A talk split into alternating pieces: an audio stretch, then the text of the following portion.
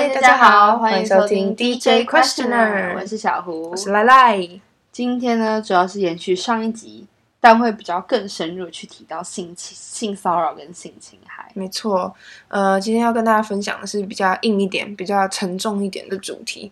我们也有放一些在三十八号树洞看到受害者的故事在我们的 IG，开始之前都可以去看看哦。没错，呃，或许自己讲的内容啊，会引起某些人的共感，或者是甚至是不适。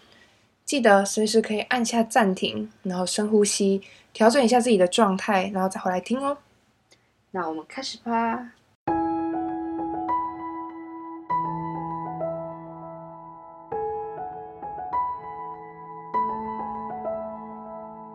嗯，我曾经有一个非常不舒服的经验，然后我一直都没有确认它是性骚扰，直到我读到了三十八号树洞的一个关于视线性骚扰的故事。嗯，就是有一年夏天，然后我妈就骑摩托车载我，然后因为夏天嘛，就会穿那种牛仔短裤，就是那种比较短一点的，然后坐摩托车的后座会裤子就会被拉得更短嘛。嗯，我们就碰到一个红绿灯，然后在等红灯的时候，就有一个阿伯。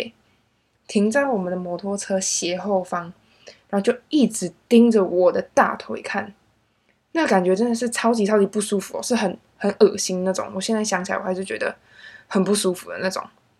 就是虽然我爸妈平常都有告诉我说，呃，在公车上遇到色狼啊要大叫之类的事情，但当时就是这种遇到这件事情的时候，当时闪过我脑海的想法都是，哦，会不会其实我想太多？嗯。会不会他只是在发呆，然后眼神刚好朝着这个方向？就我应该怎么办？但是这里是大马路诶，我应该跟我妈妈说吗？然后那个时候，我心里一直在质疑自己，但是那个不舒服的感觉，就是那个很恶心的感觉，很真实诶，我没办法说服自己说那个恶心的感觉是我自己多想出来的。嗯，的确，受害者在事件发生过程中，突然会通常的第一个反应就是先害怕。到难以有难以做出适当的反应。嗯，你那段时间应该感觉蛮害怕的，感觉就好像很煎熬，然后也不确定别人会不会相信你。对，就是这样。然后我最后就是反正绿灯了之后就继续走了嘛，对不对？然后就是这件事情最后我还是没有跟我妈妈讲，因为我那我后来想一想，为什么我当时没有跟我妈妈讲？就是我发现我很怕得到那种。我就叫你裤子不要穿那么短，或者是啊人走了也没法怎么样，就是这种回答，就是会让人觉得很很无力、很受伤。嗯，这的确受害者会害怕而没有勇气说出口的理由啦。嗯，因为就是这些不理解啊，或是不在意，受害者往往会遭受无形的二次伤害，使他们更难的永远放下或者相信一个人。没错。那你要不要解释一下二次伤害的定义是什么？哦，二次二次伤害就是，嗯，今天受害者鼓起勇气将自己难受的过往告诉了最信任的人，但收到无心的“你干嘛不逃？哎，你你干嘛不反击？你就打他！啊谁叫你那天要穿那么少，或者怎么样等等的，这就是二次伤害。这往往导致受害者更加觉得是自己的问题，可能。觉得自己放荡，或是觉得因为自己没反击，其实自己潜意识里其实也渴望这样子的遭遇，然后最后也被自己啊，或是社会贴上了已经脏掉的标签，这其实是一件蛮难过的事情。对，真的。哎，我这里跟大家分享一个数据哦，六十五趴的民众认为女生如果在行为上面表现的太开放，就应该要承担被性侵的风险。嗯，六十五趴哦。嗯。再来，六十一趴的民众认为受害者应该要为性侵害的事件负责，代表他们有责任。所以这个社会上还是很多人在检讨被害者。哎，嗯，这就是他们，其实这就是他们遭到二次伤害的来源。对，其实社会大众，包括我们，其实都还从有一些迷思，有时候造成很多的误解啊和伤害。嗯，就像。受害者其实是不限性别的，他有可能是男啊、女啊，或是多元性别。没错，再只要违反当事人意愿的话，亲密之人，像是夫妻、家人之间，都可能构成性侵害。没错，而且其实加害者有很大的几率都会是自己熟悉的人哦。我自己再分享一个数据，嗯，卫福部的资料显示，大约八十趴的加害者都是被害者的熟人。嗯，而且呃，其实还有一个迷思是，大家会觉得，嗯，性性侵害的加害者是为了满足自己性欲的需求，但实际上他们可能是在以前的过去的几年中，他嗯求爱而不得，或是他在跟不同他在跟某一个特定性别的人的相处过程中少了很多，就是比较友善的部分，就在嗯就让他起了一个想要征服那样子的。人，这是他生命的一个缺口，对，是一个心理的因素，对对。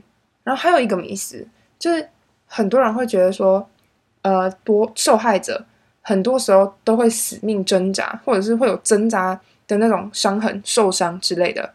但其实加害者很多时候是熟人嘛，受害者很多时候没有办法反应过来，他到底在干嘛，他到底是不是在做伤害自己的事？对。因为大部分受害者在事情发生的时候啊，第一个反应都是过度惊吓导致不能反应，在他们不确定自己是不是真的被性侵或者被性骚扰，而且熟人也会让他更难以相信这样的事实。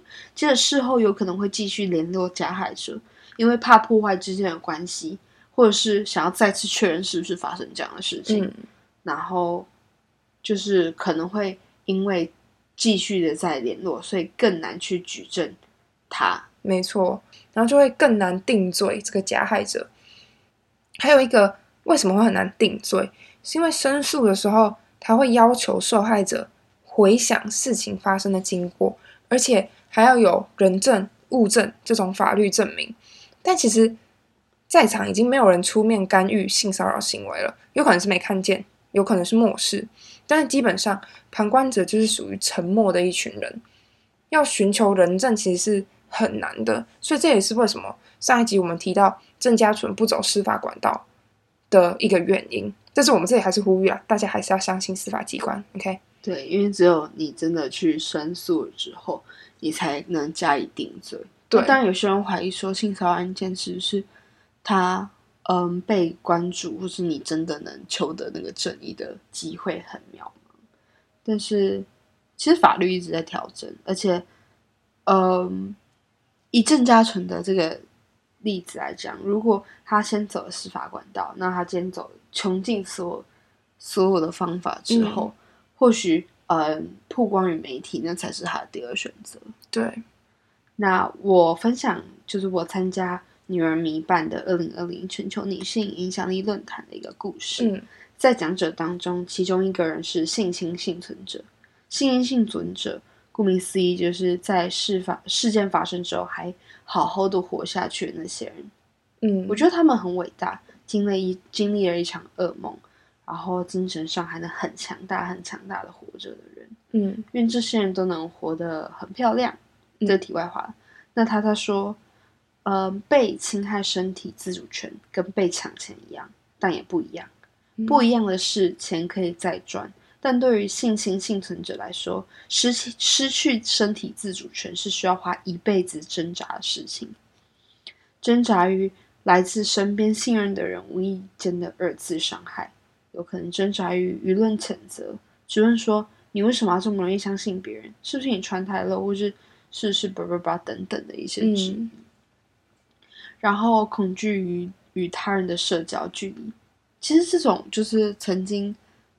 嗯，被侵害身体自主权，他在人群当中，他都保有非常深重的恐惧感，嗯，然后也会质疑自己是不是自己的问题，自己的错，嗯，就算信心幸存者最后找到自己的支持系统，那这个伤疤依旧会隐隐作痛。嗯，被抢钱之后，你不会质疑自己吗？你也不会，呃，有变成了一个污点的感觉，就是他们两个不一样的地方。那一样的地方呢？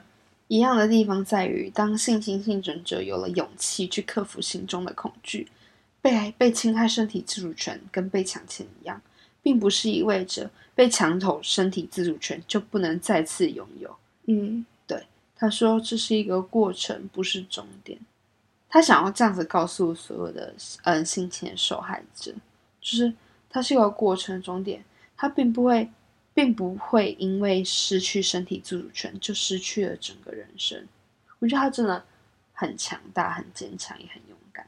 嗯，真的很佩服他。对，就是我意外，我比较意外，而且比较心疼的是，在 Q&A 部分的呃回答的两个人，他们都是性情幸存者。嗯我当下才会惊觉说，哦，原来这个比例是真的很高。嗯嗯一个女孩问说，她想要脱离这段过往，但是要怎么再次信任别人？因为她可能是因为，嗯，因为信任别人，嗯所以有了这段遭遇，对对。那那位讲者就说，世界上没有一件事情会有永远的好处，就是因为我们信任别人，所以找到了自己的支持系统。他认为信信任别人从来都不需要被谴责，哦，哎，我好喜欢这句哦，信任别人从来不需要被谴责。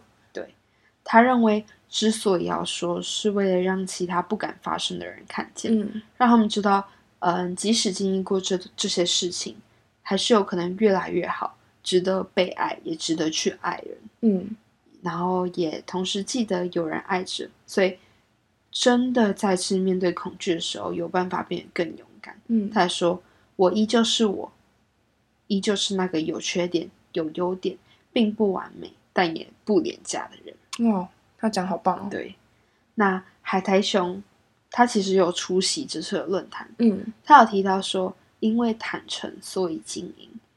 所有的讲者们在诉说一段自己的痛苦经历，或是一些自己曾经的故事嗯之后，在众人面前依旧可以很轻松的讨论，然后听着的人，他们可能会心疼，可能尊敬，也可能鼓励。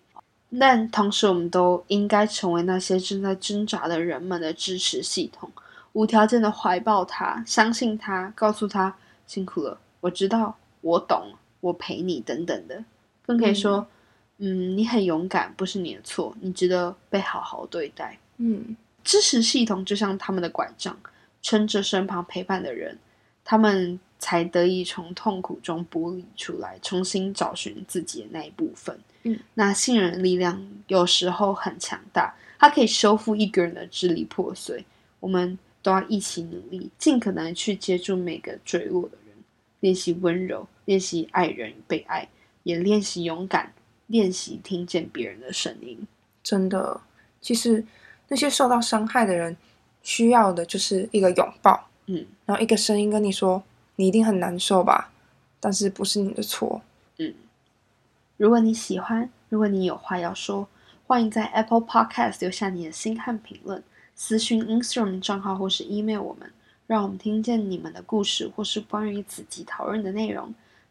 很期待可以收到大家的回复，也很荣幸、很开心能够听到你们内心深处最隐藏的自己。这里是 DJ Questioner，给世界一个温柔质疑的余地。那我们下下次次再见喽，拜拜